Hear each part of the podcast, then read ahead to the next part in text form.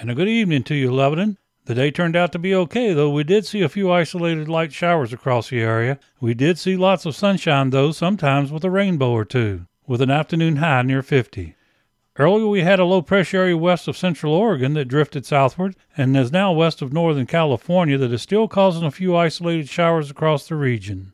Tonight, there'll be a few more scattered showers with calm winds, low near 42, and the snow level down around 2,800 feet. Tomorrow we likely see another weak low pressure system developing in the long low pressure trough that still lingers near the coast of Washington, Oregon, and California. This means we have more showers tomorrow under mostly cloudy skies, some light westerly winds, a high near 45, the snow level around 2,600 feet.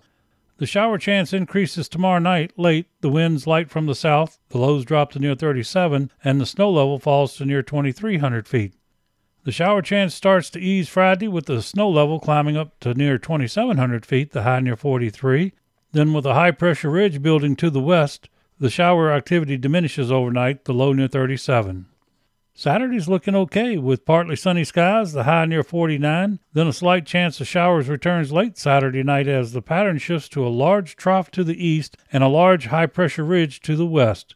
This pattern leaves us with more systems dropping down into the area starting Sunday, that will give us mostly cloudy skies with a chance of rain each day into the middle of next week. The afternoon highs in the low 50s and the nighttime lows around 40. After the middle of next week, the models head into different directions, some running colder, some running warmer.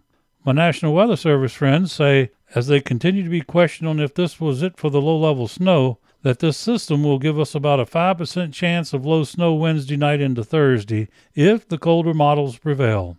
Fortunately, my wife, who loves snow, will not likely hear this forecast. So that's it, Lebanon. I hope you have a great day and a great night to follow.